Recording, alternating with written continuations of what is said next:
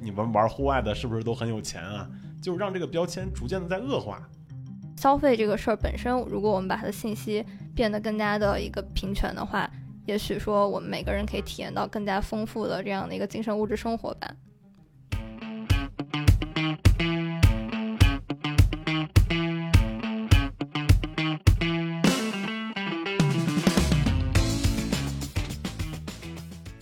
又是没出息的一天，欢迎大家收听没出息指北，我是大宝贝儿，我是鸭子，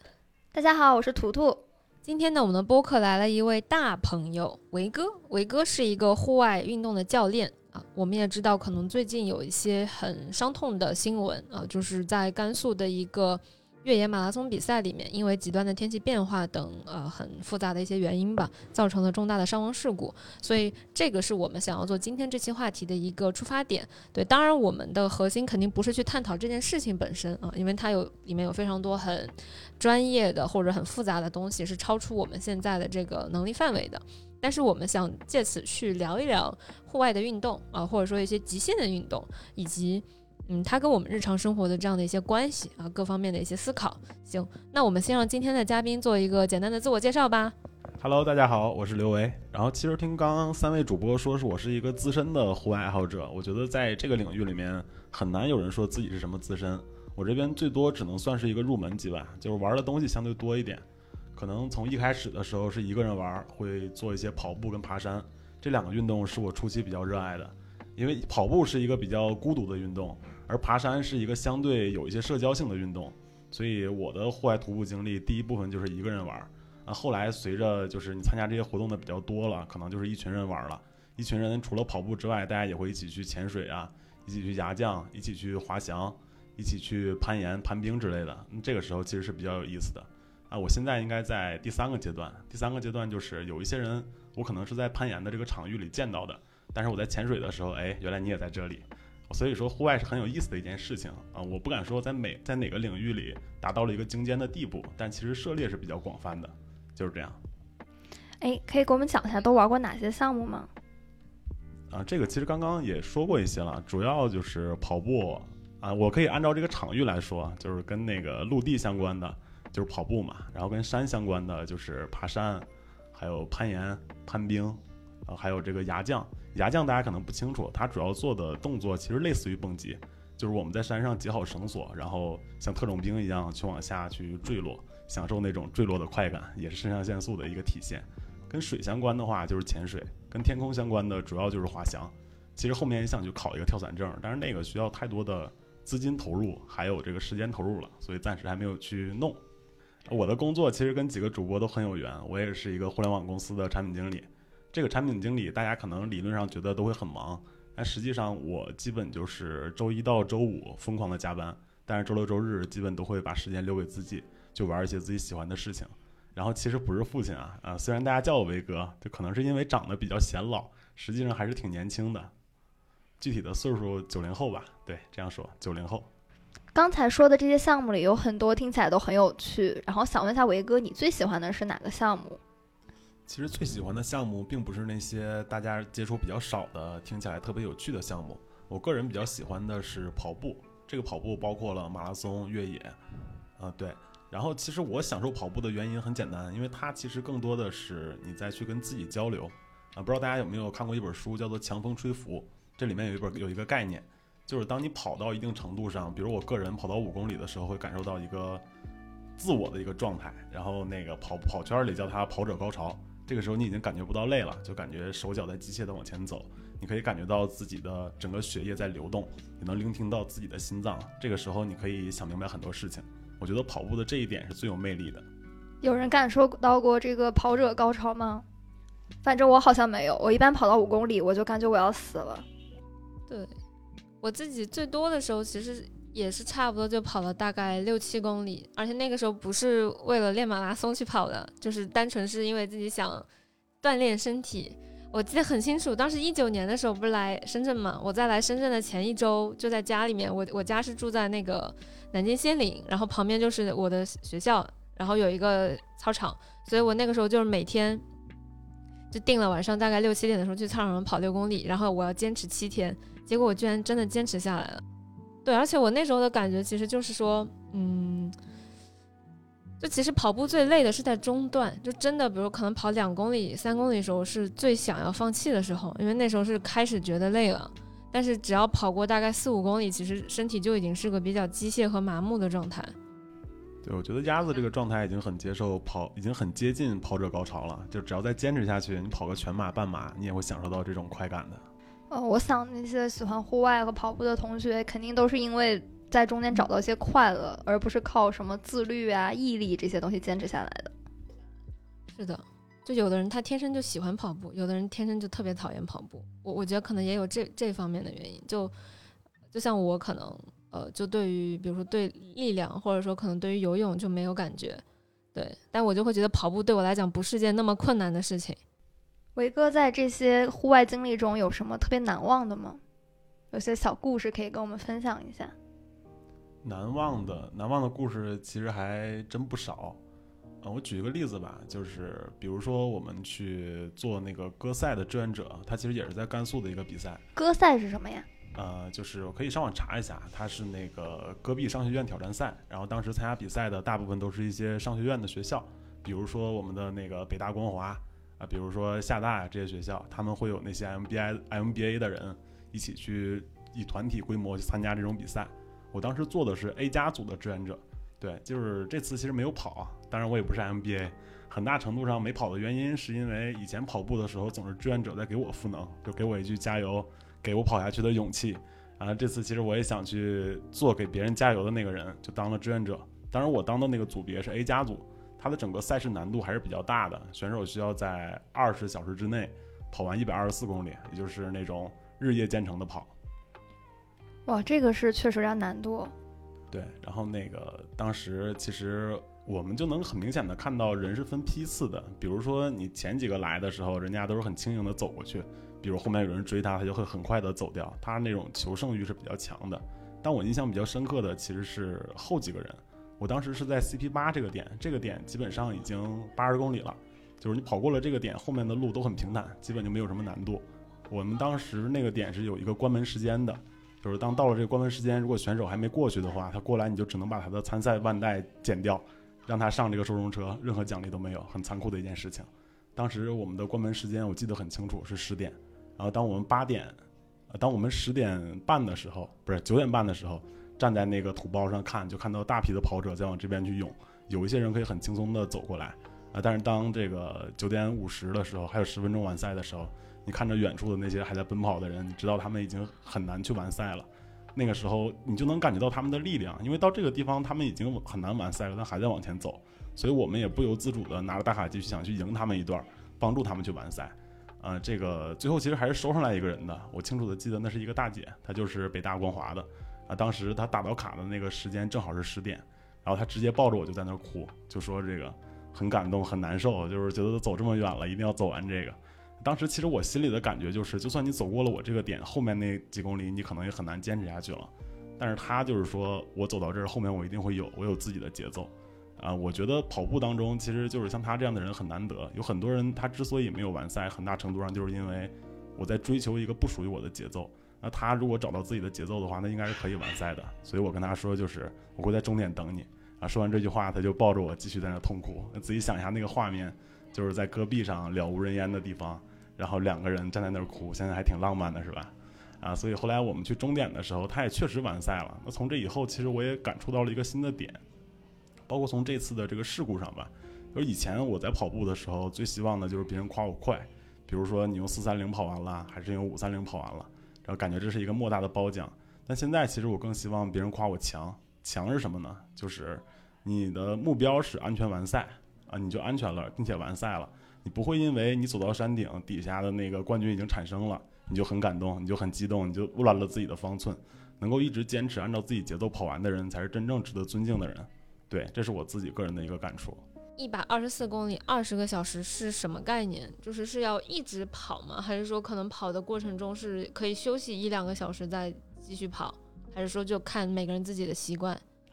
这个其实更多的是取决于选手的体能。一般情况下来讲，都是一直在跑啊。但是这个问题问的也挺好的，因为他一直跑就涉及着一个因素啊，他毕竟是在戈壁上，而且是在甘肃跑，它涉及一个昼夜温差的问题。可能白天我跑的时候天气特别炎热，我需要穿一些短衫，然后等到晚上的时候天气特别的热，特别的凉了，那这个时候我需要去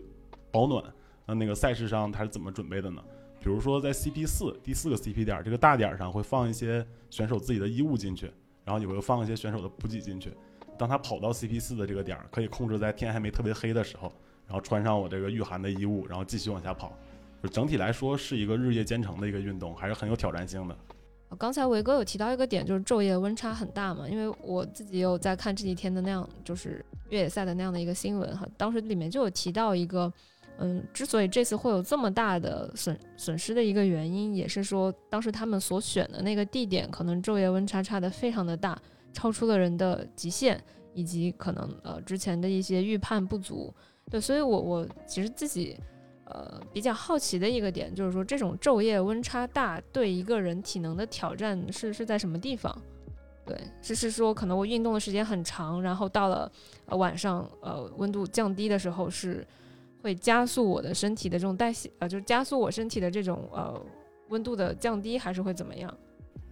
就其实就这个比赛来说，我理解昼夜温差并不是最核心的一个问题，核心应该是这个突变的天气，因为昼夜温差是很容易被预判到的，就是组委会也知道到了晚上的时候，你这边温差会降低，所以说在这个赛事里面，我看组委会也一样设计了一个 CP 点，就是选手会在这里面拿出一些御寒的衣物啊，这是一点。然后还有就是，其实我理解刚刚想问的问题，核心是室温这个问题，就是当这个温度急剧降低的时候，啊，其实人体是有自己的体温的。如果你在跑步的时候，跑步的时候也会逐渐的去散热。呃，那些有那些相对专业一点、有经验的跑手，如果感觉天气比较冷的话，他都会通过加快自己的速度，来让自己有更大的变成一个更大的热源，这样是可以抵御这个寒冷的。但是当这个温度下降的特别快的时候，那其实你怎么搞都搞不过来了，就会出现在跑步当中很致命的一个问题，就是失温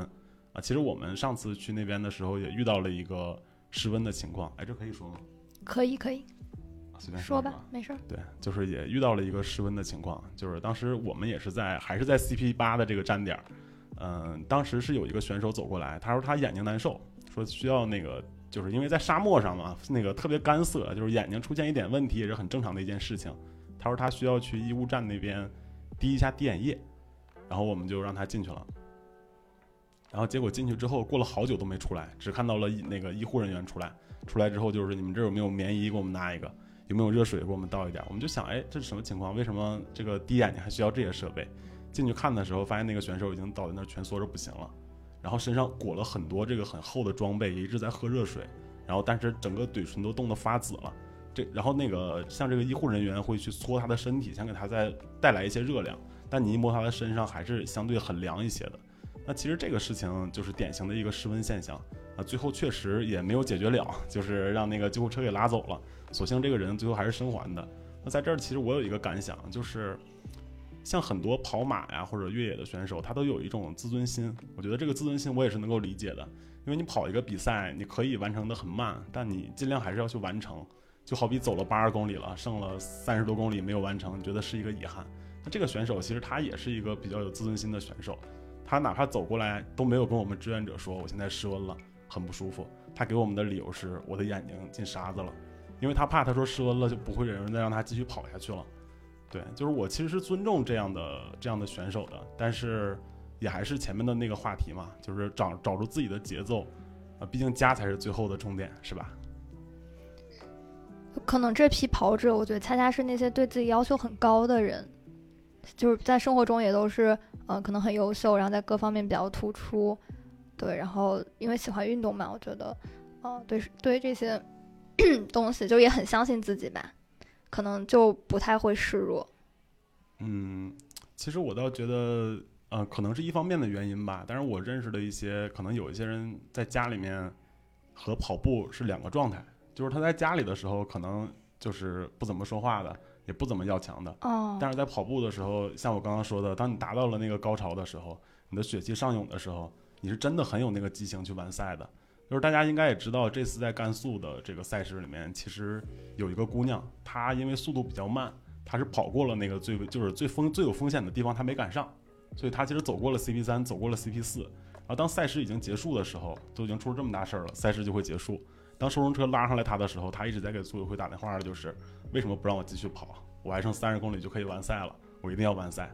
呃，对我们很多人来说，可能完成是很大的一个执念。在跑步当中，你的那个状态已经达到了一个很忘我的状态了，你更希望去完成这个比赛。这个情绪就是现在我可以在这儿跟大家说，哎，要注意自己的节奏。但是当自己走到那个地方的时候，其实就是一念之差。对我感觉就是你完有没有完成这个节点，对很多人来说很重要。就可能本来你看那一公里多一公里也不意味着什么，但是呃，一旦打上一个特殊的这个概念，就是它是一个节点，然后可能我们就会很在意这个事情。对，就是我们会对那些没有完成的事情感到遗憾，就好比大家都一直在想自己的初恋，因为那也是一段残缺的感情，是吧？可以，可以。对，哎，那还想了解一下，就伟哥刚才说，我们你之前比如说去潜水，然后你发现，哎，怎么还是这帮人？就是不是这个圈子其实蛮小的？以及说你有没有在这过程中，因为呃，户外有认识很多有趣的人，然后可以跟我们简单讲讲是什么，都有些哪些朋友吗？啊、就是人其实遇到过很多，嗯、我比较想介绍的是一个我的朋友吧，就是你会遇到很多人跟你走了很远，呃，然后在不同的领域又重新见到了，这件事情很有魅力。但我觉得更有魅力的一件事情是，你见到了一个人，他本来是活的那样的，但是随着你对他的影响，他变成了另外的一样人。我觉得这个是比较有意思的。我要提的一个朋友你也认识谁呀、啊，就是峰哥。哎呀，啊，对，就是当年他其实对户外是没有什么乐趣的。我们是一起去尼泊尔做了一个徒步啊，这次徒步对我和他来说都是印象深刻的，因为他在这趟徒步当中收获了自己的爱情，而我在这次徒步当中失去了自己的爱情，呃，还是挺奇妙的一次经历的。啊，我们一开始是徒步，然后后来我就在那个公司里去做领队嘛，也会带他经常一起出来玩儿。然后玩着玩着，我们就说，哎，要不我们去尝试着去做潜水啊？我们就考了这个潜水的证。然后再玩着玩着，我们就说，哎，要不我们考一个户外指导员？我们又一起去考了户外指导员的认证。就是我们在一起去往前走啊。我们在这个场域里面遇到的很多人，也都是我们曾经见过的。就是我会觉得，像是户外这个东西，是把我们两个连接起来，然后并且以后在这个户外的领域里，我们可能也会做更多的事情啊。当然是男生和男生之间的正常的革命友谊啊，不要多想。哎，做领队的话是呃什么情况，在什么地方？啊，这个领队指的主要是一个户外领队，就是北京周边其实是很有魅力的，它有很多的这个野山啊，还有一些相对有一些难度的景区。那景有的时候像一些旅游网站也会开设一些这样的徒步路线，比如我们其实是在游侠客这个，这可以说吗？你想说就说，我们随随便说我们没关系，对，啊，会在那个游侠客这个网站去做这个兼职的领队啊。主要我们的工作其实就是带着这个队员安全的、完整的下山，大概是这样的一个事情。哦，所以说这可能是你的一种呃兼职，我理解。啊，对，没错，是一个兼职，有好多的兼职。可 以可以，哎，呃，我其实因为我之前有参加过户外团嘛，然后我自己感觉领队这个工作还是蛮复杂的，因为第一个是环境可能比较复杂，就是说有一定的危险性；第二个人员也很复杂，因为其实一个户外团你是无法控制说哪些人去报名的，那你可能什么样的人都能遇到，所以在这个做领队的过程中，有遇到一些比较好玩的人或事儿吗？嗯，其实，在做领队的过程当中，你会见到很多不同情感的体现。嗯，就是我解释一下这句话，比如说你会见到各种各样的爱，就是我们走这个团儿会有很多情侣都过来跟我们一起玩儿啊。有的情侣呢，你就会看到这个男生跟这个女生就一起一直在跟他一起走，怕他无聊啊，一直在陪他去聊天。那这是一种其实很洋溢的爱。啊峰哥的爱，啊，对，峰哥这种类型的爱。然后还有一种其实就是全程也不怎么说话，就是我上次带了一对儿，还是我都认识的，你也认识，具体是谁就不说了。就这两个人走前面的时候，我觉得这俩人是不是要分手了呀？怎么一路相顾无言呢？啊，但是后来当走到那个比较险峻的路段的时候，这个男生对那个女生的紧张那种表情是装不出来的。就是他，哎，就突然之间很很亢奋，很激动，就对着那个女生说：“哎，你注意安全，不行拿着绳子走，一定要跟着领队走，别自己走，走我后面，就把他护像鸡仔儿一样护在后面了。我觉得这个其实让我让我挺感动的。包括你会遇到各种各样亲情的体现，你有见到那种，就是呃，在一个关系体系里面，比如这个这个小孩儿，他其实想爬这个山，那这个母亲呢，平常总总就是处于一种比较强势的地位吧，但是他在这个行程里面，他并不想爬这个山，他也会为了他的孩子去做一些妥协。就你见到这些大家不同情况下的一个情感的体现，其实很有意思的一件事情的啊。当然，我个人也会跟很多人产生不同的友谊。啊，然后以后再去其他地方玩的时候，也可以跟大家喝两杯去聊一聊。哎，我我插一嘴，就我我刚才一直在听那个维哥在讲，我我现在是不是我有一个我有个印象哈，就是因为我也身边也有一些可能比较呃热爱户外运动的，就难道是不是说户外运动的人都会比较乐观？就是这个这个是是一个常态吗？还是说是因为呃大家玩了户外之后才变得乐观了？或者是说，就特别去有这种情绪或者有爱这样的这样的表现，对，就或者说户外这个运动会不会去改变，对，因为改变一些人的状态，或者说本身玩的人他就是有天天然就有一些共同点才开始玩，还是说就他的因果关系是什么？嗯，这个观点我是比较认同大宝贝这个观点的。嗯，确实是，就是，但其实不只是户外有这个魅力，就是我觉得我们在这个工作之余，一定要开展一个自己喜欢的一个活动。你可以是愿意玩户外，你也可以是愿意玩桌游啊、剧本杀，你也可以愿意去玩蹦迪。呃，当你的生活对愿意录播客，蹦迪的人也乐观。对对对，打抱歉打断你了，你继续说。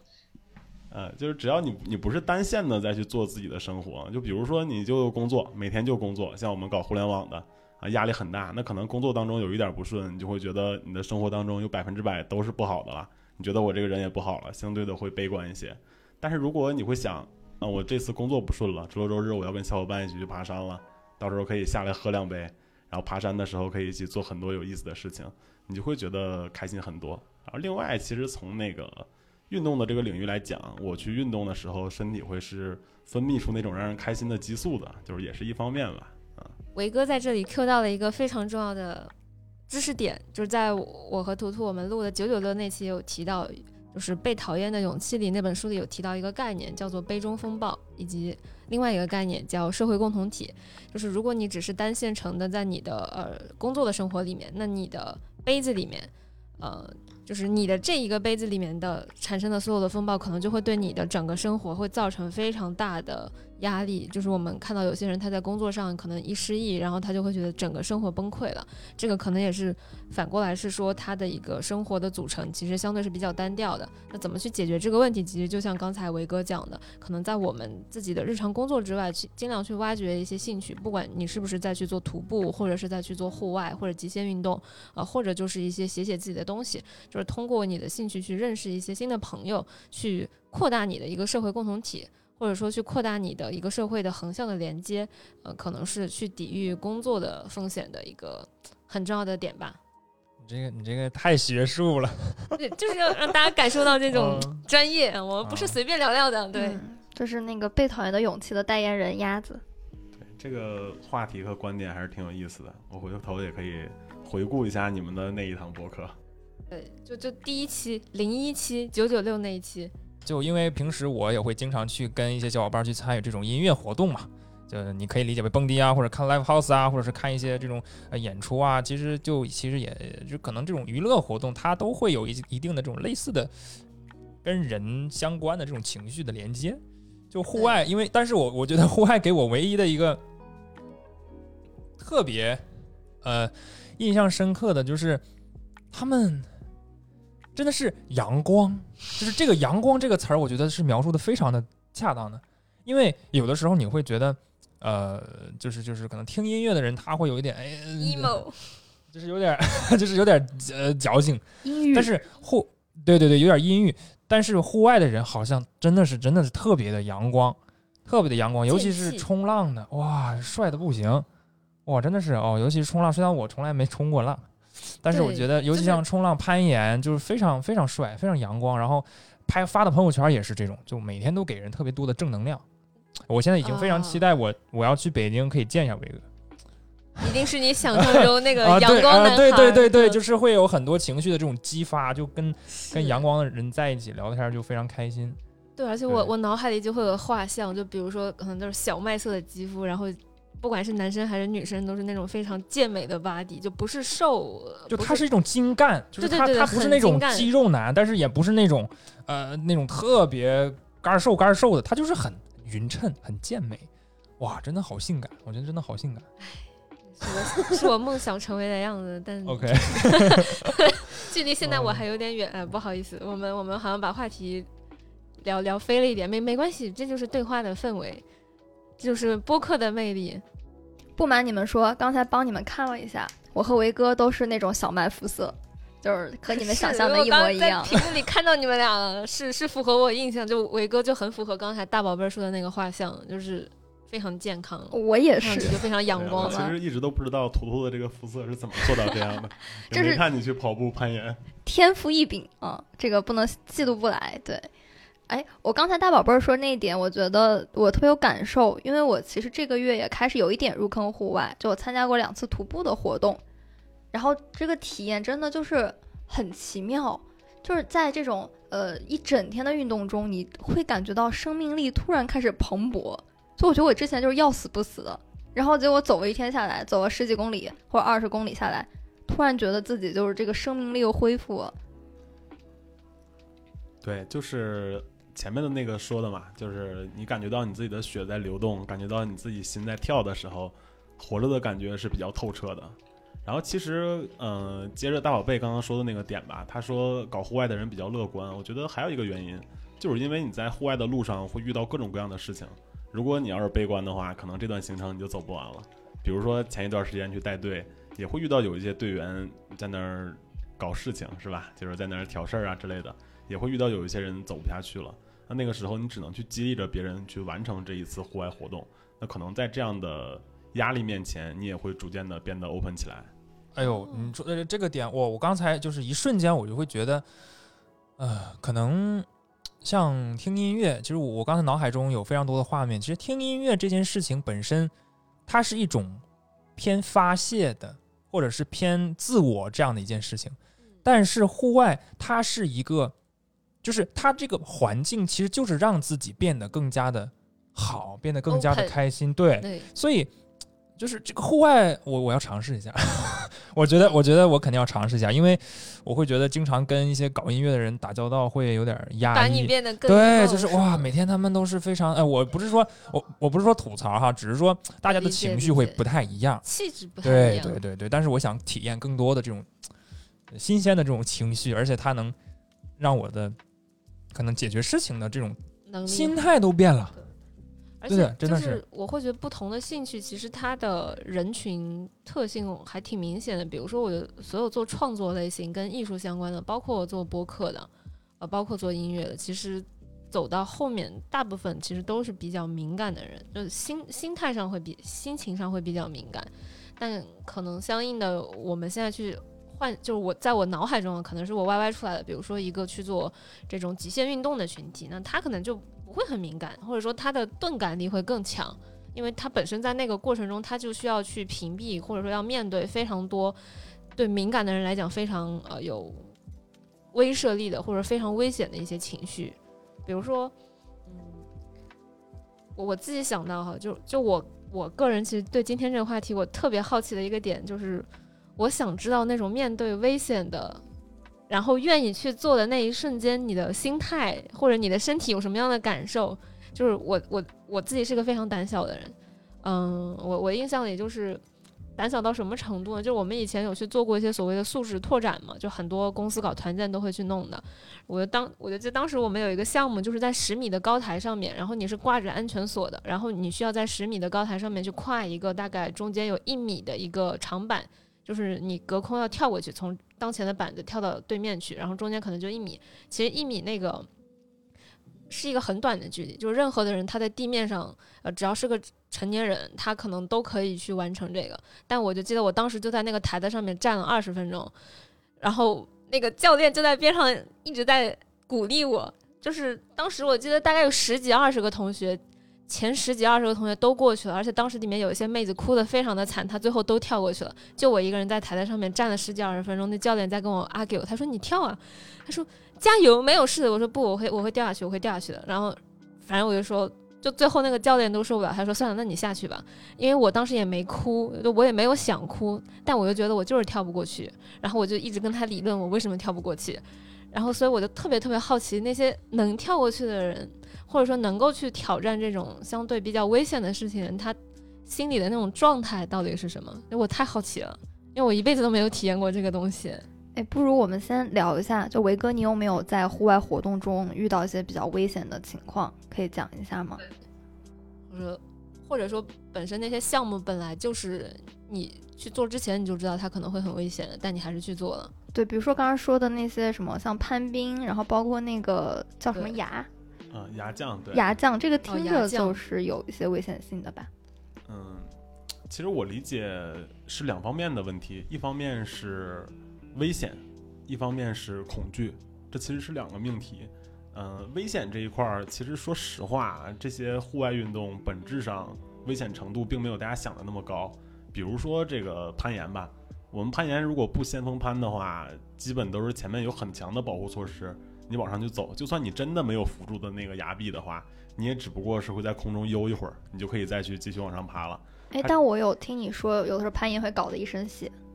啊，对，这种皮外伤对我来说就不算危险了，就还就是这种磕磕碰碰还是很正常的，就不会威胁到生命，只是说有一些受伤。对对，就是因为本身我们就是比如说牙降或者攀岩再往上走的时候，我们恐惧的危险，我理解大家应该也都不是这个磕磕碰碰吧，应该都是怕我这个攀上去会不会突然掉下来，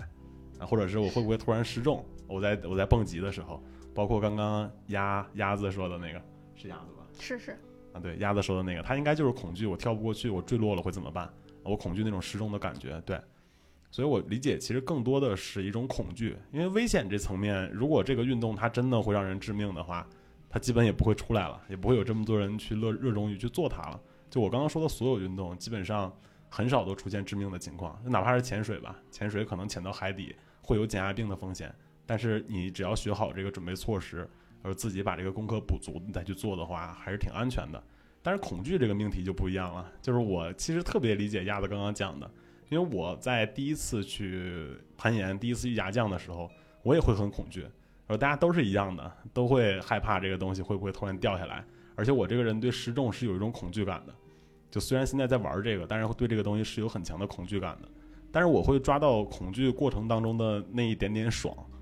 然后就着这个爽，就去享受这个恐惧了，就好比我们喜欢看鬼片一样，啊，享受那种肾上腺飞奔的那种感觉。然后再其次就是，如果大家想去搞这些东西的话，我也给大家一个建议，就是不要去想，就是当如果你要是去崖降或者去蹦极，你基本在前三秒蹦下去的概率是最高的。如果你三秒不蹦下去的话，你基本就不会蹦下去了，因为你的脑回路太长了，你做了太多的过滤，你蹦下去只会让你变得更加恐惧。就是你走出这一步要比要要难很多，对，就是哪怕你掉你蹦起来掉下去了，也比你一直在这犹豫要强得多。对，这点也给鸭子一些鼓励吧。大家都是一样走过来的，希望下一次你再站到那个跳台上的时候，可以走出那一步。哎，那那维哥说这个就，呃，他这个算是给新人的一个。tips 吗？或者是说，就是给他一个心理上的一个准备，就因为呃，可能听我们电台的听众可能已经慢慢的变多了哈啊，那就是 也也没有很多，不不需要有偶像包袱，随便来。没有没有，我只是我只是点一下，就是说可能会有很多的听众他并没有这种经历，就包括对吧？像比如说图图也是最近才接触户外这样的运动，包括我可能都没有接触过严格意义上的户外，因为我自己对于运动本身就是。呃，从球类到可能骑行，这个算我运动比较时间长的吧，就骑自行车。那这个可能算户外，可能可能也不完全算吧。就是说，可能呃，像像我们这种小白呢，我们需要有什么心理上的准备，以及这种生理上的准备，去去面对这样的一个领域的这种运动。就维哥是不是可以分享一些这样的这样的内容？就大家可以哎，就是可能找一找自己的感觉。新手入门指南，类似于这样。好的，好的，呃，就是首先还是第一课最重要的就是安全。无论我们是选择骑行，还是选择爬山，还是选择潜水或者是蹦极的话，你前提的安全建设一定是要做好的。比如说，我选择骑行，选择骑行也会出现危险的，就是你要做好这个，如果你膝盖不好的话，你要带上护膝啊，提前做好准备运动，就是你要把前面的安全建设做好。然后其次，你去的这个团队，它一定要有比较强的这个安全保障，比如它有一些医疗包啊之类的设备。然后大部分的团队其实都是这样的，就这是一些外在的一些建设啊，你要保证这些，就是有了这些之后，你知道我这次的出发是安全的。然后除了安全之外，就还是又回到了那个恐惧的那个命题嘛。啊，我们在做这个东西的时候，就拿这个骑行和这个攀岩为例吧。它最难的就是两个点，一个是我往上爬的第一步，还有一个就是我下来的最后一步。我走到中间的时候，什么都不会想，就是只要你去做这件事情就可以了。那可能大家不做的时候都会觉得这个事情很帅很酷，那你做了的时候会觉得，哎，其实也就那么回事儿。嗯，就是大家还是要相信，相信自己，然后也相信外面的这些安全的建设，只要不出生命问题，基本你就不会出什么其他的问题了。OK，就刚刚一提安全，呃，我我也分享一个我自己的一个不安全的一个事情，就是我在很小的时候，好像是上呃幼儿园吧，还是初中啊，应该应该是幼儿园小学啊、那个时候我爷爷带着我骑行啊、也不能说我骑行，就是我们一起骑车，然后我坐在他那个后座上。那个时候就因为也没有任何的护具，然后从一个特别陡的坡儿呃骑下来，那一瞬有就有一个瞬间我就我就咵我就我就黑屏了，我两眼就一黑屏了，然后起来之后我就发现我和我爷爷就血泊当中倒在马路牙子上，就那一次就是对我印象非常深。我骑车的时候，就是我现在但是不是我自己骑吧，是你爷爷骑车带你，对，然后就嘣，就是不知道是为什么，可能是因为勒了前闸下坡的时候，就整个人就飞出来，然后就就是非常的可怕，就这件事情啊，但是但是但是还好，就没有没有给我造成特别多的阴影，但是后面我还是非常喜欢骑车的，对哦是的，但是就是确实安全非常重要。那次我爷磕掉了两颗牙，那那万幸。然后我是一半我的脸一半儿都花了。对，我我也有跟你类似的经历，但我那个是纯粹我自己作死的。就是我回想我小时候，就其实我小时候胆子没有这么小的。就我我记得我小时候当时学自行车的时候，就我刚刚学会，就是然后骑那种大人的车，我就记得很清楚。当时在家门口去练这个车的时候，就有点兴奋。一开始先是两个手在把上，然后下坡的时候就开始变成一个手，飘了，然后然后就更飘了，我两个手一起拖把，然后啪，然后我就两个手一放开，然后就拖把这个我练了好长时间，这个这个这个会会摔很多次吧。不会。啊，那那你那你我还可以，就是我我是一般就都是我能让我先自己停几秒，然后再、再哦慢慢试，然后就可以不把拐弯了。我我当时当时对，特别牛逼，我觉得我自己。牛逼牛逼，反正我就记得我当时第一次这么这么这么作死的下场就是非常的惨，我整个人就摔倒在路边，然后我整个左边就左脸，然后左胳膊肘还有左膝盖上全都被划破了。对，所以我觉得这可能也造成了我后面对于一些这种有可能，哪怕它只是百分之一的可能，就其实可能从外界看来不是什么很危险的事情，包括说蹦极啊，包括说从那种十米高上跳过去，其实它没有大众不会觉得这是一件特别危险的事情，但是我却觉得我自己的这个防御机制就会把它判定成高风险，然后我就没有办法踏出那一步。对，所以我也我也很好奇，就是维哥第一次去尝试这种呃比较，就是我们说长跑其实还不算是极限运动哈，就是比较你第一次去尝试这种比较偏向极限运动是一个什么样的契机，或者说是那一个阶段你是有遇到一些什么样的呃心态上的变化吗？就是怎么开始第一第一步的这种尝试的？嗯对，其实刚才那两个例子都是很鲜明的血淋淋的例子。第一个例子是骑车后座载人，这个是不允许的。第二个例子是松开手，是吧？松开手去骑车，这个明显也是很危险的。对，就这是一个法制频道。对，就是你现在去做这个事情，它也是很危险的。它其实就违背了我刚刚说的那个安全的准则。如果要是真正的去搞户外的话，基本也也不能也不能，最好建议大家不要去尝试这个危险性动作，还是很可这这个是真的很危险的。然后那个我第一次其实就就不用说第一次吧，就哪怕现在也会有这样去血气上涌的时刻。比如上次去那个崇礼滑雪，那个崇礼的高级赛道其实是很炫酷的，就是这边的雪特别的滑，而且速度可以飙得很快。然后当时我就是有一种错觉，觉得自己行了。啊，走到高级赛道的时候，两边的路标都在提醒我，呃，你这个没达到这个水平，就别去爬这个赛道，就别去滑这里。但当时就是因为其实也走过很多雪场了，总觉得自己的经验是可以的。就刚刚其实鸭子也说过，呃，最容易出现问题的就是那些初学了想去秀的人。那其实还有一种就是那些觉得自己特别行的啊，就特别厉害的，真的特别厉害的人。而我在这里还是属于第一种啊。我当时下来的时候，还是跟一个姑娘去的，就是也有一种大男子主义的精神在作祟吧。看了那个雪道之后，还是义无反顾的冲下去了。呃，那姑娘看着我是很潇洒的从这个坡下去了，但是在她视线之外，我直接就飞起来了。当时飞了应该 有画面了，对，直接就飞起来了。我当时应该得有飞了一米多高吧，就我能看到这地离我越来越远了，然后咣一下子就黑屏了，就整个人进入到了那种死机的状态，就已经是断片了这个这个这个意境了。然后等我起来的时候，旁边那小孩还跟我说：“说哥哥你真厉害。”我说：“我都摔了还厉害。”他说：“你刚刚飞得很帅。”就是那种已经。很惨的一个状态了，对。然后，所以在在我去做了这个尝试之后的时候，我就已经意识到自己不太可以了，就开始在慢慢的穿着雪鞋往下去溜，就是遇到了这个危险之后再往下去溜。那现在回过头来看的话，其实也能够回答这个问题。第一就是，当我们第一次去尝试这件事情的时候，一定要评估一下自己的力量到没到这个水平。那比如我就滑不了这个崇礼的高级道，但你还是去滑，那我这个飞的就至少没出事儿，还算是比较幸运的。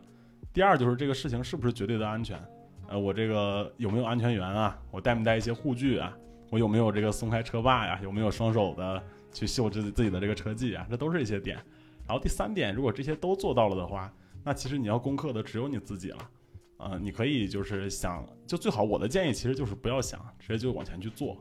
当你上去了之后，第一步之后就其他什么都好说了。呃，如果要是这些外在条件都满足的话，我是建议大家去做的。了解。我我觉得这可能是有一些人，包括我自己，就是其实会对跳楼机或者对对那种海盗船，包括过山车，其实是很喜欢的。因为我觉得他那里其实是把最难的心理上最难的那一部分，就需要你自己主动去做一些事情给干掉了。你只要把自己绑到那个车上面，然后那个车启动，你你想下来也不行，那交给机器了。对，就交给机器了。就这种这种感觉，其实是就是在那个过程中，就我玩那种比较刺激的过山车的时候，是会能体验到一种就是唉。来都来了，对吧？就是害怕也没有用了。但如果比如说今天是让我蹦极自己跳下去，我可能还是很难，就需要有人从后面踹我一脚这样子。得有个机制是吗？对，得有个机制，就是把我的那种心态上的东西给克服过去。对。那那这个东西上瘾吗？就就我感觉就是好像很多玩户外的人就是就是上瘾，就是而且我知道我伤了，但是我就是要干。就就有点像蹦，就蹦蹦迪可能都蹦蹦迪可能都不算，但是就是就是会，当你去想习，就是每次都想去体验那种刺的时候，一次一次一次一次一次就，对吧？这个叫上瘾吗？还是说？对，这这里是我的可能又有一个跟它关联的，就其实我们刚才讲的更多还是户外嘛，包括说可能有一些其实危险度没有那么高的极限运动，但其实除了这个之外，还有一个很极端的。包括我们现在在很多这种视频网站上会看到，就是一些专门在楼顶去做各种极限动作。就我理解，他们做那个东东西肯定是非常危险的，因为他们身上也没有任何护具，就在高楼上面。就是，呃，我不知道伟哥有没有之前 ins 上特别火，就是在各个大标志性建筑的楼顶拍照打卡。对，就是维哥有没有认识一些这样的朋友，或者说你怎么去看看待这样的一些？就你认为他们这个算极限运动吗，还是怎么样？嗯，在国内这样的朋友是比较少的，但是去尼泊尔的时候，其实认识一个，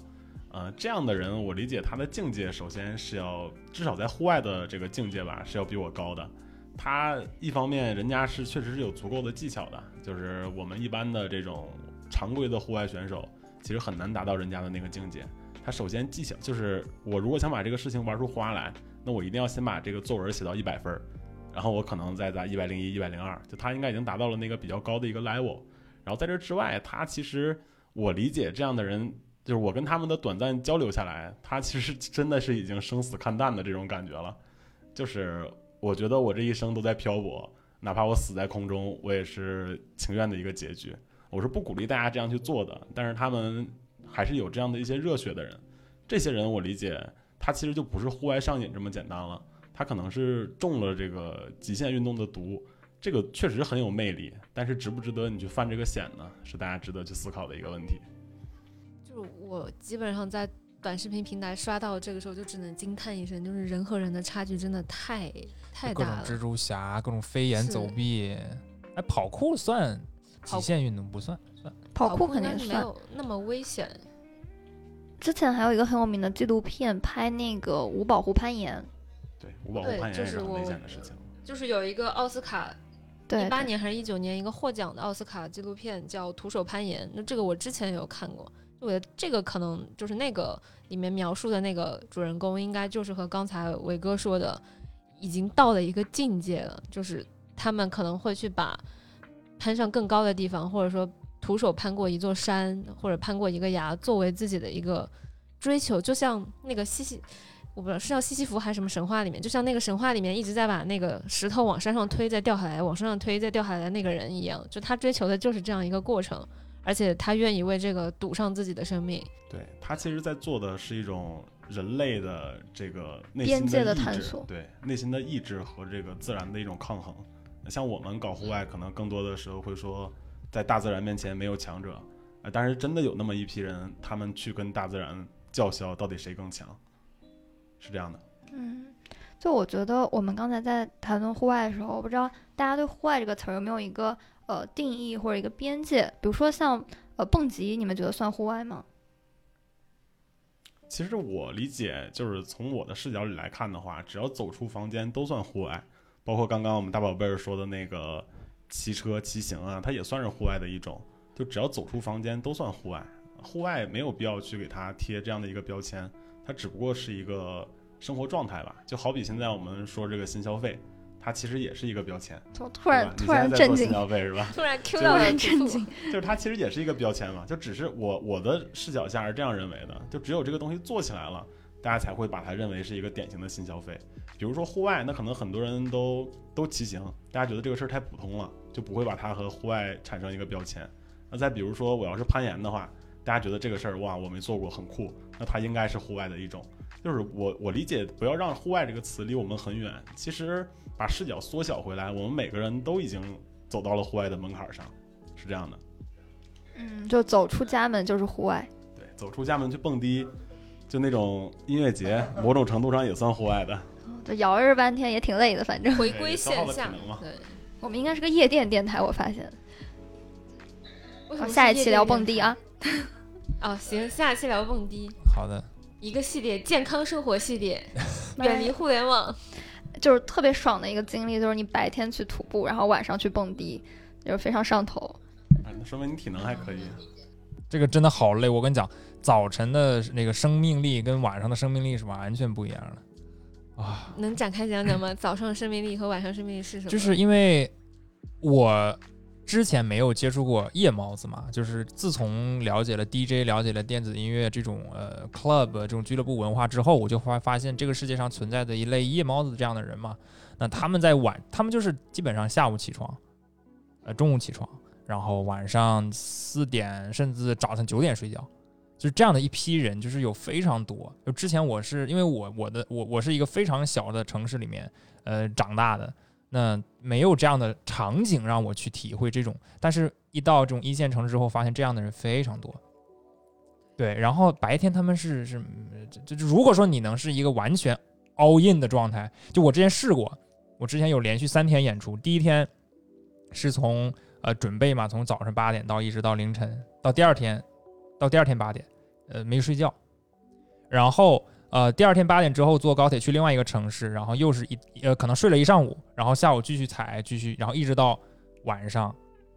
然后又到下半夜，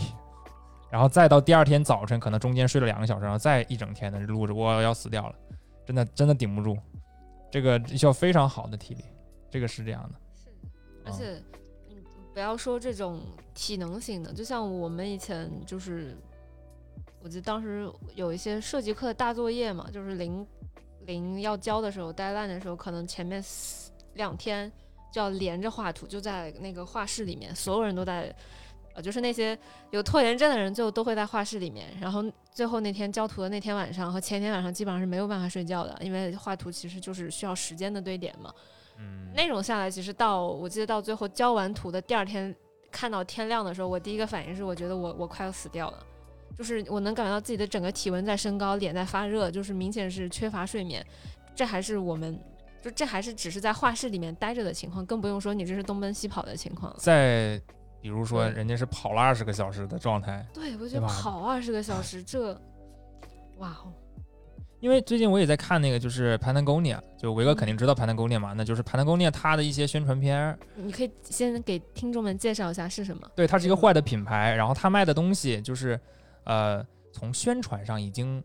没有它任何产品的特征，完全就是把户外生活，然后把它所有的这种呃户外的爱好者们做成一种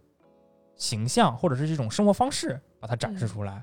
就非常有感染力，就看他的那个呃那个宣传片，就非常有感染力。就你可以不用了解他的 T，他的这些呃所有的这些冲锋衣啊、软壳、硬壳什么的都不需要，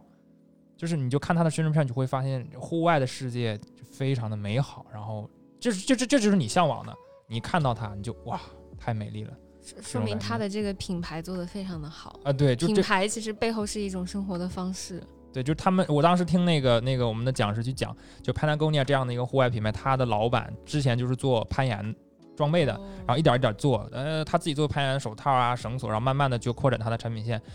然后他们那个公司是没有人上班的，就也不能说没找人上班，就是办公室经常找不到人，因为他们会觉得说，哦，天气这么好，我们就应该去冲浪，然后叭，大家去冲浪了，哇，就是这样，就是这样，就然后然后他们现在在小宇宙好像还有个电台，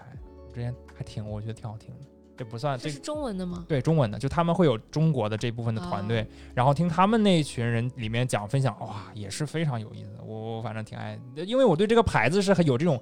感觉的，就不它不是一个这种零售的啊，就是可能比较比较俗气的啊，哎非得跟那些联名什么的不拉不拉的没有。哎，所以他那个品牌所描绘出来的户外的这样的一群人的画像是什么呢？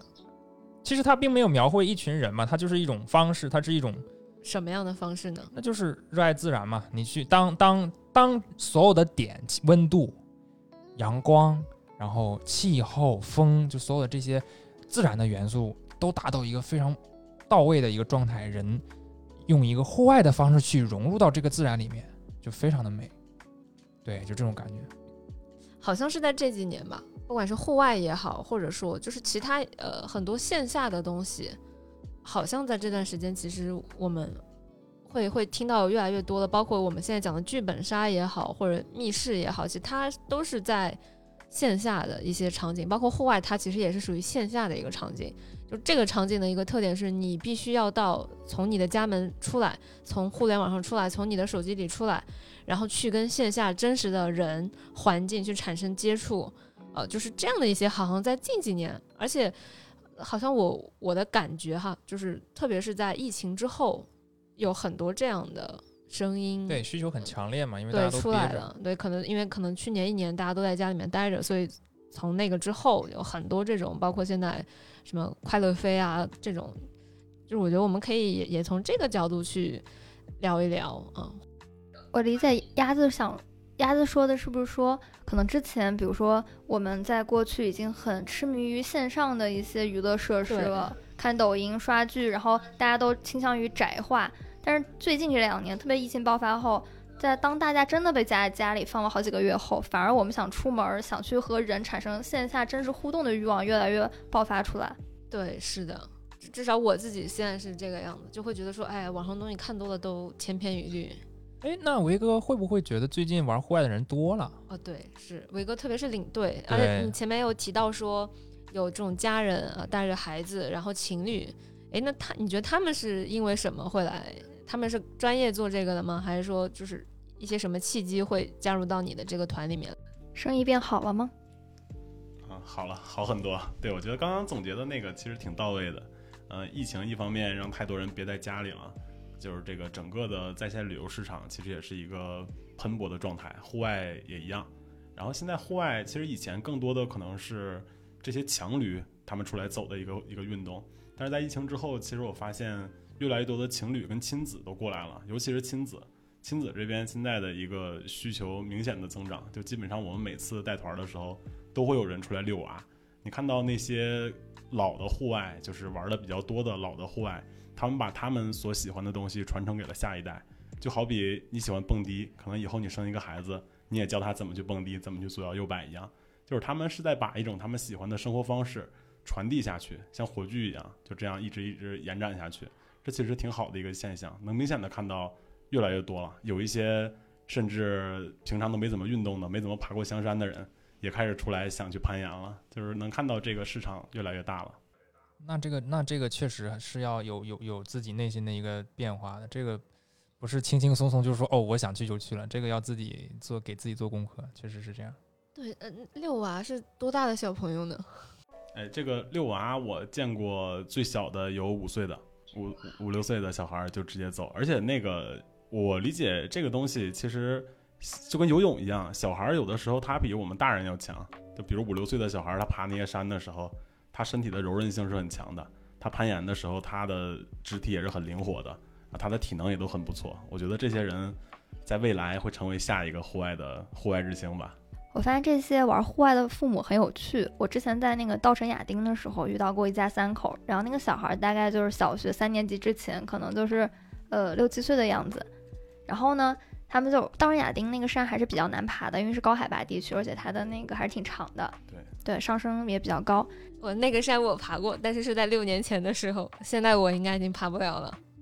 那你还是很棒的，对。然后我就遇到了这一家三口，我就听着那个小朋友跟他爸妈说说。哎呀，我的鞋子进水了。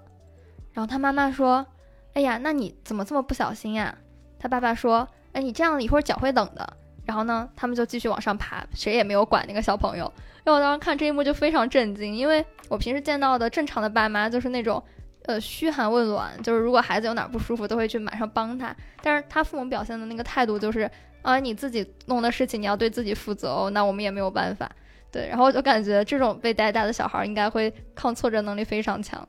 对他们应该也是在这个爬山的过程当中有一套自己的哲学，而且他们也觉得这个运动还是挺有意思的，也希望能够孩子能够去继承他们的这套哲学，所以他们也会用这种方式去教育自己的孩子。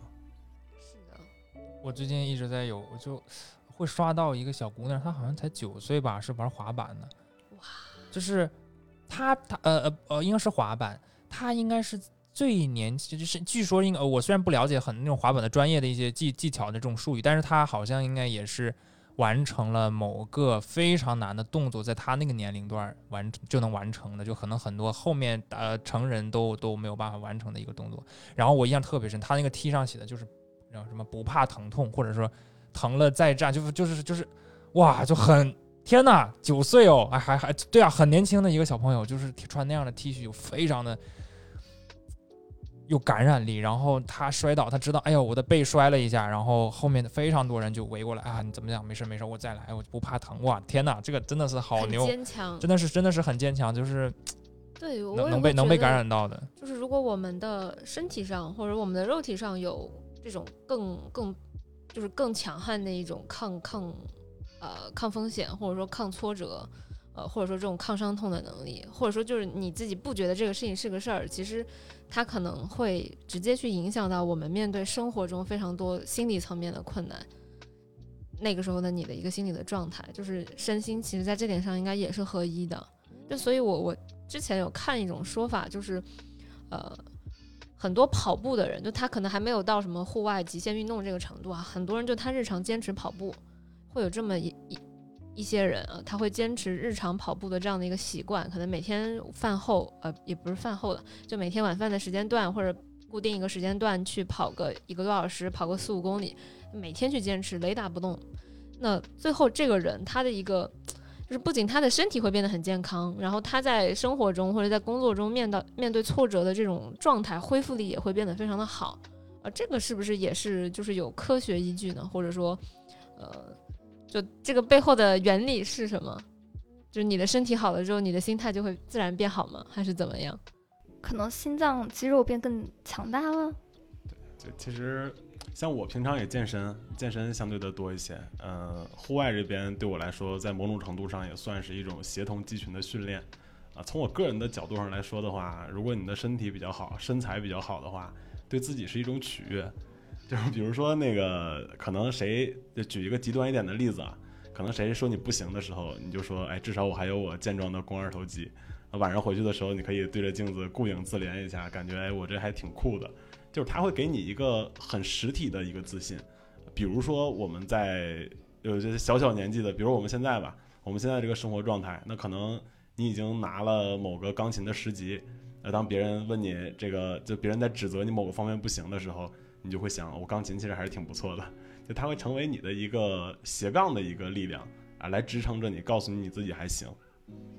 对我之前也有朋友说，他就健身之后，因为瘦了很多，然后他会觉得自信了很多。对，是的，就是其实其实刚刚提的那个点也挺好的。我觉得现在就是很多人都说这小孩儿比较有压力，嗯、会说他这个钢琴课报的很多，书法课报的很多，但很少有人说呃我天天带我孩子去爬山，带我孩子去攀岩，他有压力了。所以其实某种程度上来说，这个户外运动之所以能够传承给下一代，也能说就也可以说它其实是一个是一个技能，能够给你增加一个斜杠，但它其实并不会让你感觉增加压力。反而会给你一些力量，这可能是它的魅力。哎，这个就很有意思，感觉找到一条反内卷的路径，对，是吧？所以说，请各位赶紧入圈儿。对，而且我觉得这个事情就是运动，或者说开始去进行一些户外的运动，这件事情本身没有什么技术上的难度，对吗？我就说跑步，我们就讲简单一点哈，就比如说可能跑步，或者说坚持锻炼，哪怕你就是每天去跑个一公里，呃，这件事情只要你有一些比较呃合理的这种观念，比如说你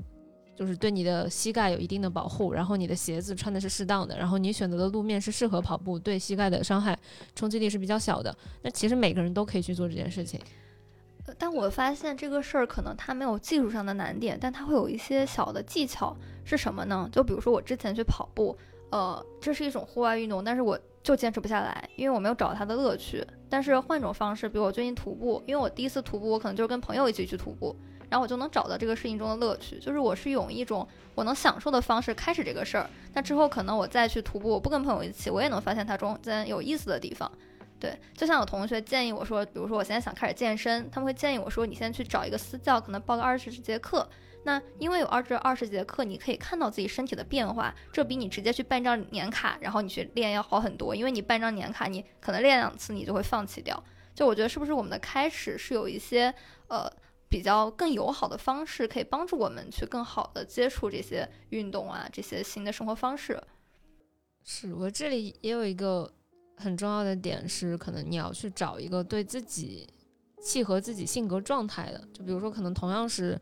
呃日常的一些运动，可能有的人就喜欢跳绳，有的人喜欢呼啦圈，有的人喜欢练深蹲，有的人喜欢去跑步，有的人喜欢游泳，而且其实每一个人对这些不同的项目的感知，身体的那种感知是不一样的。就像之前其实我那段时间就是在大学有段时间会坚持去跑步嘛，然后就有人朋友会问我说：“哎，你是怎么坚持下来的？”就其实我没有坚持，就这件事对我来讲不是一个我需要坚持的，就是跑，我觉得跑六七公里，因为我没有在网上跑过，就是在六七公里以内对我来讲都不太需要坚持，我只需要调整我的速度。如果我觉得很累，我放慢一点，我肯定能跑完。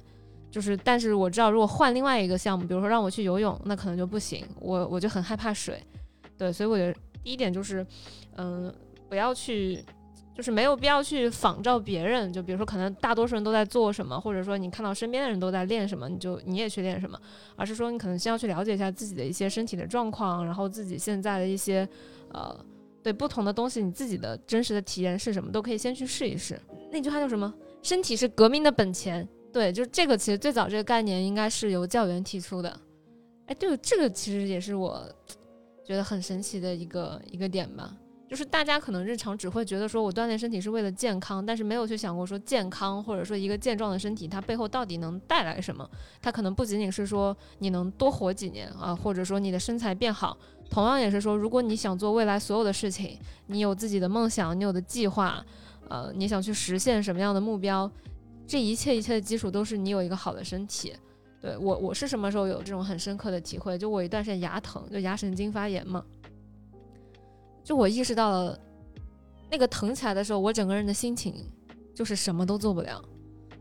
对，即使我的身体也是很健康，但我还是什么都做不了。那时候我意识到，就是有一个强健的身体真的非常的重要。嗯，其实关于这个点，我觉得我呃我我我我是因为我不知道大家有没有跟特别年龄特别大的人沟通过，尝试沟通过，就是你会发现跟可能八十多岁的、九十多岁的人聊天的时候，他们真的会觉得自己老了，他们就是我能感受到他的脑子是非常活跃的，但是他的肉身可能已经真的是力不足了。需要八九十吗？真的是这样，就是九八九十岁的老人们真的会有这种感觉，就是觉得这个真的老了，可能七十都没事儿。我感觉我三十多岁的朋友都开始跟我讲，说现在身体大不如前，真的。对，对，就是这种感觉，就是很你没有办法去抵抗老这件事情，但是尽量的哈，你可以延缓它啊，，对对对，可以延缓的。在你年轻的时候为你的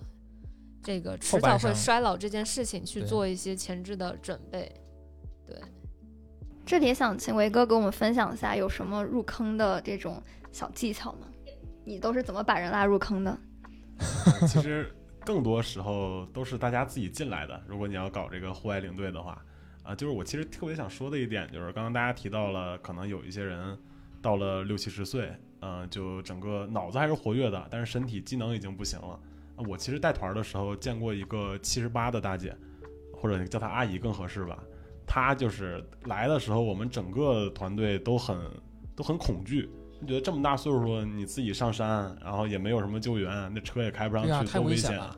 但他其实就特别的厉害，就是健步如飞的走上去。我们当时作为领队在后面追他，怎么追都追不上。呃当时我就说，如果我到时候到了七十多岁的时候，也能跟他这个状态一样的话，那也就值得了。对。然后其他其实像刚刚聊的入坑的那个话题，我觉得大家总结已经很到位了。就是虽然都是户外运动，或者说都是运动吧，其他的兴趣也一样，你一定还要有一个吸引你的点。比如说，可能有的人跑步他就不喜欢，因为这个运动实在是太孤独了。那可能有的人他也喜欢爬山，因为你在爬山的过程当中，你可以从你的生活里抽离出来，去跟那些陌生人聊一些天南海北的话题。有的人可能喜欢潜水，他喜欢潜水的原因，可能就是因为他喜欢水下面的生物。那当你把这个爱好跟这个运动契合起来的时候，你就可以更加深入的去了解这个运动。然后在了解的过程当中，比如说爬山，越来越多的人都跟我一起来爬山了。啊，我我逐渐发现，哎，我的腿的力量好像也还行，要不我去跑个步吧。就是在这个过程当中，再去反哺我自己的这个户外的路，或者是运动的这个术，啊，然后它会让你对自己有一个更加深刻的认识，还是挺有意思的一件事情的。嗯，我还想想到一个很好的一个入坑小技巧，就是有一个好的领队，其实也非常重要。所以我在想，是不是以后我们可以让，就比如说大家如果对户外感兴趣的话，可以加入我们美术系的社群，然后我们在社群里会定向发团，然后让我们的这个优秀的维哥带着我们一起去体验一下北京的山川河海。或者不在北京的话，其实伟哥也可以介绍一些，比如在广深、上海，是的，是的，深圳也有，呃，深圳、广州都还有非常多的户外资源。因为广深这一带，特别深圳这一带的风景就是山清水秀，确实这个这方面的自然条件还是非常好的。广州非常多山，周老师动不动去爬山，他们公司老组织爬山，我真的是服了，他的体力还能能 hold 得住。对，而且我刚刚听着听着听着，有听出来一个点，就我终于知道为什么我我自己其实觉得跑步是一件挺挺开心的事情，因为跑步的过程中，就是 跳有点奇怪哈，因为我觉得我是一个享受孤独的人，我的天呐！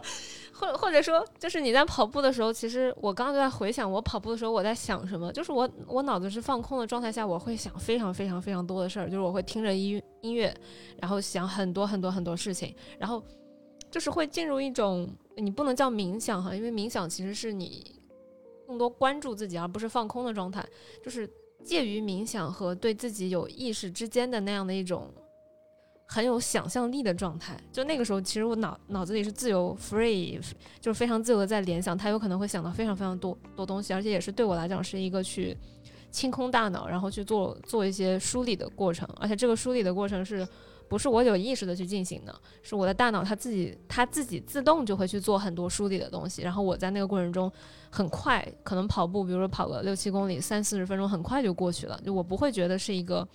呃需要我去啊。数着秒，或者说很很难去撑过去的。然后我我印我印象也会回到一五一六年，就是那时候我活得最健康的那几年。我那时候的整个状态跟现在完全不一样。就我现在的状态，哎，我现在状态就不说了。反正，但我记得我那个时候状态就是特别乐观。当可能也和年轻有关系，没有接受过社会的毒打。对，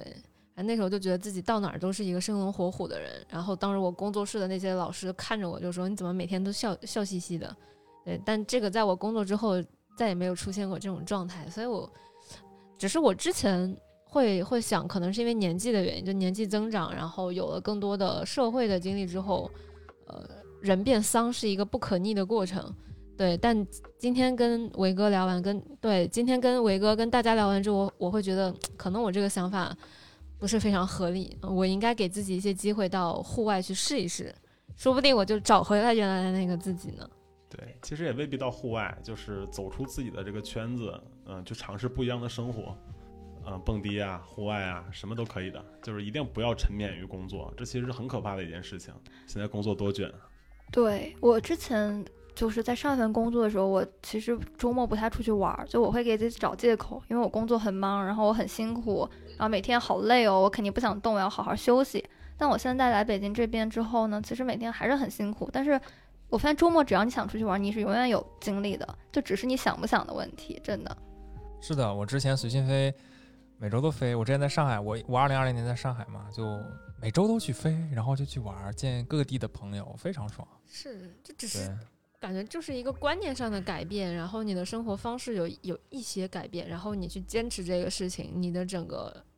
就是时间一长，量变累积质变，然后你就会发现你的整个生活的状态，然后你对待工作的状态，然后你对待你自己的事情的想法都会变。要热情的去生活，对，其实像我们有的时候工作完了回到家里，也会想去看一些抖音之类的这些消遣品。但实际上，我想起我最近看的一本书，叫《高效能人士的七个习惯》，大家应该都看过吧？对，它那里面有一我知道个观点这本书，对对在我的书架里。啊，对，就是就是收益值跟半衰期的事情啊。比如说我今天晚上，我现在已经下班了，我是选择去跑一圈呢，还是选择来刷会儿抖音呢？那抖音这个事情对我来说是高收益值的，因为我做这个事儿很简单，我也会让我很快乐，但它其实是一个短半衰期的事情，就是我这个快乐结束了之后，只会陷入无尽的空虚。而跑步这个事情对我来说是有一些难的，所以它对我来说是低价值。但它是长半衰期的事情，就是跑完之后很长时间我都会沉湎于这个快乐，我觉得我自己励志了。那其实有些时候，嗯、运动对我们来说也是高收益的事情，比如只要我去热爱就可以。比如说刚刚鸭子讲的那个，我就享受那种孤独。那在我享受这种孤独的情况下，我去跑步，其实其实就可以去中和掉我去做那些相对比较泛娱乐的事情了。而且其实我觉得，就说到泛娱乐，或者说说到这种碎片化的刺激，就有的时候就是你真的控制自己不要去做，其实也没什么，不会真的让你很痛苦，只是那一瞬间你很容易被这个东西诱惑，然后你无意识的就去做了，对。但是怎么时刻保持这个话题，可能说着说着，它就会变成怎么时刻保持对自己的一种状态的觉察，它就可能会引入到这种跟修修行相关的话题上。那这个我们就下一期再聊。下期再聊。我们有很多个下一期。行可以，最后呢，其实现在网络上围绕着户外运动也有很多的讨论，然后我们也不想刻意的绕开这个话题。对我之前有一个印象很深刻的新闻，就是一个女生，然后她在天门山玩翼装飞行，然后但是可能因为种种原因吧，最后不幸是离世了。啊，然后以及这次说这个马拉松运动它，呃因为是越野马拉松嘛，但是可能因为一些呃原因，最后导致这个伤亡率非常的高。那我们其实无法去否认的是，户外它是有某些户外运动在某些时刻它是有一定危险性的。然后公众对这个事情其实呃有很多不同的看法啊，就比如说我可能截取了一些呃比较锐利的一些观点，有的人他会认为户外的那种刺激性运动，嗯，它就是一种爽，一种过瘾，那和网吧我通宵打游戏我干到死没有本质区别。对，还会有一种我觉得也比较极端的想法，会觉得说，呃，它也不是针对死者哈，而是说去选择一些极限运动，特别是那种可能价格比较高的极限运动，包括翼装飞行也好，包括说我们说的一些跳伞，跳伞，对，这个其实都是有需要一定的经济的基础的。那可能会有一些这样的网络的声音啊、是会觉得说他们是在装逼，我就是想把一些网上比较极端的言论发出来，我们讨论一下。但我觉得我们不一定有个正确答案啊，就是说大家我们都可以去聊这个事儿，就是我只是不想绕开这个东西。OK，对那我们其实就我理解，像这个电台它本身的意义也不是要争出一个对错，它只不过就是把观点都拿出来，大家来去看嘛。那我对这件事情其实是分几层吧，就是首先你说，呃，在网吧玩，在网吧猝死，在某些程度上是不是跟搞户外猝死有一样的地方？我其实觉得有一些人是一样的，就是一样的。有一些人他真的就是我沉迷于玩这个，我什么都不顾，我就飞完一次之后还要再飞，我就享受那个快感。那他可能就是跟这个网吧猝死没什么没什么差别。那这确实也是不提倡的嘛。那这样的人毕竟是少数。那可能有一些人他就是在劳逸结合，我就是在享受这个，这是我的一个兴趣。嗯，然后我去体验这件东西，然后结果不小心遭遇意外了。那这个跟那个就没有什么可比性了。就好比我们把这个户外运动，你可以等价于网络游戏，大家都是爱好，没有什么差异，是吧？那我这个人，我每天都工作，偶尔我打一两个小时的网络游戏，然后在网络游戏当中一不小心，我平常工作的这个腰椎腰椎病犯了，然后你说我打游戏打的腰椎病有问题，这是不公平的。这这对于游戏啊，这对于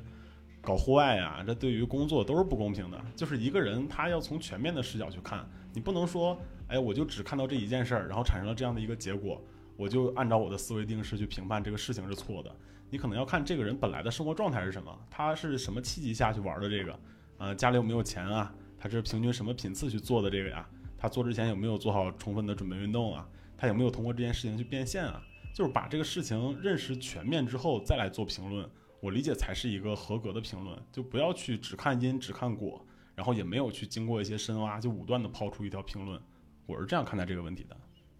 听下来，你的观点是你不会觉得户外是一个呃很高的运动，但同时你也不会把它觉得是一个呃有自带一些原罪的一些东西，就是我们就用平常心把它和我们日常的活动其实是呃相同的这样去看待它。对，其实一个运动一个活动，它是什么样的，取决于你这个人是什么样的，就是这个活动在你这个人的生命当中扮演着一个什么样的位置。如果你喜欢这个活动，这个活动也给你带来了一些比较好的一些习惯。你带着你的孩子一起去参加，我觉得这是值得提倡的。但如果你喜欢这个活动，然后你不顾妻离子散，也不顾很多其他的条件，你就自己一个人，也不管一些安全的风险，就去走这个，那这就是一种不负责任。你没办法去抛开人去单独的探讨这项活动，我是这样理解这个问题的。对这这个我能感受到一点，就是我问出这个问题的时候，其实我们会发现，呃，这个问题的前提假设就是说我们干的事情其实是有一些。呃，正当性的，就是他可能会去定义说什么样的事情是好的，什么事情是不太好的。但其实，如果我们从个人的角度出发，就是这个唯一的标准，可能就是我自己喜不喜欢，想不想要，它不存在一些更普适性的一个标准了。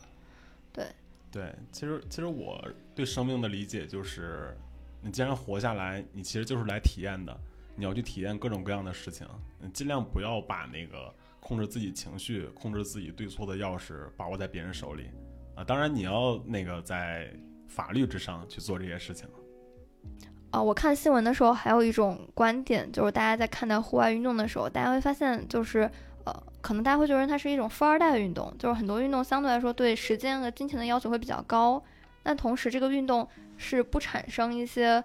外在的产出的，甚至有人会觉得，比如说经常有新闻说，比如某个登山队或某个这种户外团队失踪了，那要耗费大量的社会的力量去把他们救援回来。每次这种救援事件一旦发生，那就会有舆论说你们在呃浪费这个当地的警力、人力、物资，同时你们这个活动，对吧？就是也不创造什么价值，对。然后我觉得大家好像对这种人会有一种，嗯，觉得他们拿着钱游手好闲，是这样的一种观点。这感觉就是一种仇富的心理，是有有一点点这样吧？就是说极端一点是，我觉得是在仇富。我对这个观点也持保留态度吧。第一点就是我认识的搞户外的人当中，也其实并没有那么多有钱的人，有的人就一身迪卡侬。那包括我现在去爬山，很多时候也就一身迪卡侬，你这身装备也下来也用不了多少钱，啊，你去走这个山，大家就觉得你很有钱了，就觉得你在浪费社会资源了。我觉得这也有点过分啊。啊，还有就是，可能有一些运动确实需要一些钱和时间的投入，比如说我去潜水啊，比如说我天天在天上飞，那这个其实就是人家自己生活的一个一个生活方式嘛。那你觉得人家就是我拿了钱我去做这个没有外显的东西，那你怎么看到他的呢？他发出抖音视频是不是他个人力量的一种营造呢？他自己的心里的愉悦是不是也是对他来说很高的一个价值呢？可能我每天都很痛苦，我只有在飞翔的时候我才能感觉到快乐。那其实对这个飞行的这个个人来说，那这项运动就是值得的。你还是不不应该就是由外人去评判啊，我去做这项运动一定要产出产出产出什么，这就很奇怪了，就凭什么别人产不产出什么跟你有什么关系啊，是吧？这些提问的人，他们还提出一种观点，说为什么说很多这种有钱人要去玩一些户外，像那种比较滑雪呀，然后跳伞这种相对刺激性比较高的运动？他们说是因为他们生活中呢这种普通的娱乐方式，劳动人民的娱乐方式已经无法满足他们了，他们的阈值变得越来越高，所以他们需要更加刺激、更加惊险的活动。就是我还是认为这些人会把户外把这个标签给放大化。就是他会认为我去滑雪啊，我去飞行啊这些东西，它是一个很高很遥远的一个事情。那可能这些人在去做这个事情的时候，本质上对我来讲，我就是想跳脱出我现在的这个圈子，我想去接触不一样的生活。就哪怕是那些很有钱的人，那我没接触过这个东西，我去接触一下这个东西，去感受它的快乐。而我确实感受到快乐之后，我又沉浸到里面去了，这很正常。我觉得这这个像这种评论，它其实也是一个数据不全的一个概念。呃，因为这个世界上是有很多有钱人的，有钱人可能会做各种各样的事情。有钱人可能喜欢蹦迪，那评论就会说，哎，这现在有钱人真无聊，每个人都去蹦迪。有钱人喜欢去搞户外，你就说这个，哎呀，这这是搞户外了，是吧？我觉得这个评论本质上它其实。就是一个伪命题，就是说很多人他的刻板印象其实会给一些其实每个人都可以去尝试的体验，或者其实门槛没有那么高体验，会去上一个很大的价值，道德上的这种枷锁。对，就我觉得会很，因为我一开始的时候就是这样，因为在一个小呃，维哥可能呃了解，其实北方接触这种新鲜文化是没有南方这么发达的，很多瓜家庭都是很传统的观念，那他对于 club 这种东西都是啊不行，对吧？不安全，不不不不好，所以不正经，对不正经，所以而且说白了，有钱的人才去喝酒，对吧？那你说这种娱乐方式又怎么怎么样的？但是其实并不是这样的。就我觉得我我因为我了解这个领域，其实也有一段时间了。其实听很多前辈去聊这件事情，其实国外根本不是这样的，就不是说你有钱才能 club 里面去玩儿。有时候我自己还调侃我说，我就是一个。一个老百姓，一个穷光蛋，我进去就是去去去听个去听个响，但是但是这种方式，就我虽然是调侃哈，但是这个是完全没有问题的。那我也不知道为什么觉得大家就哎就去 club 一定要卡座啊，一定要呃等等等等的，就就就其实也要慢慢的去有一些人去分享一些其他的角度，然后让他们去融入到这个文化里面，那就没有这么多所谓的。之前的一些一些固有的思想，可能大家都活得太太正经了，或者说就是都活得太有出息了，就是在那种主流的那种话语里面，在主流那整个话语体系里面，如果你不去做什么事情啊，你就怎么样；但如果你去做些什么事情，哎，你就是个很坏的人。就是这种很线性的思维，其实我也是跟我们我们的电台哈，我们的这个播客去。想要去宣战，或者说想要去呃驳斥，或者说想要去怎么讲，想要去区分开的一种状态吧，就是那种啊特别戴着一个很方方正正的帽子在自己的头上，而过着一个看上去非常光鲜的人生，但其实他背后你真的往里去深挖他的大脑里面的东西，全是条条框框的。对，所以所以我也会觉得说是，其实很多事情都是我们都可以去尝试，就只要你产生了好奇。你是发自内心的好奇，其实你没有必要去用各种各样的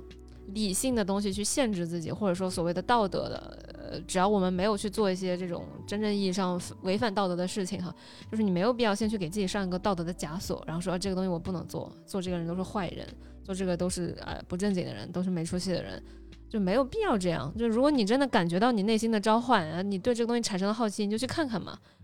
对，而且而且，我相信，不管是维哥也好，还是任何一个做户外的人也好，嗯，只要这个人说我想去试试，对，我觉得只要是这个行业里面的人，是肯定是非常高兴去，愿意去。哎，你来吧，你来体验一下吧，肯定是非常愿意的。对，就是其实现在有一个我觉得是很可怕的现象吧，就是大家比如说户外，比如说我们把户外先狭义的抽练成那些滑翔啊、蹦极啊，可能一些人没有去体验过的一些运动。那大家对这个没有体验过的运动就会打很多的标签，比如说，我觉得这个动作、这个运动非常的危险，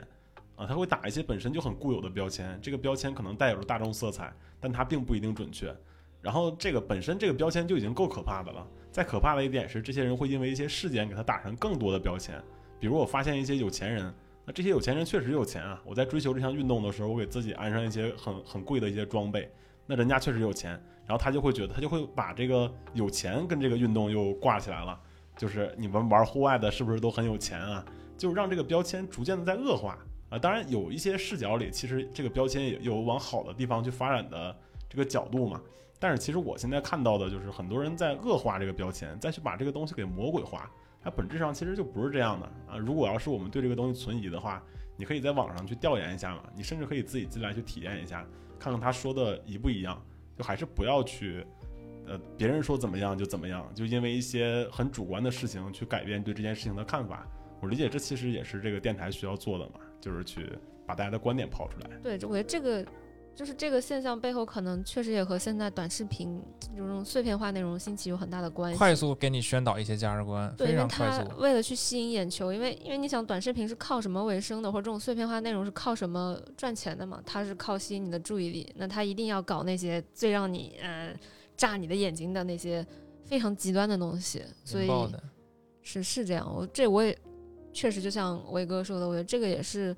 去做播客这种长音频内容的一个，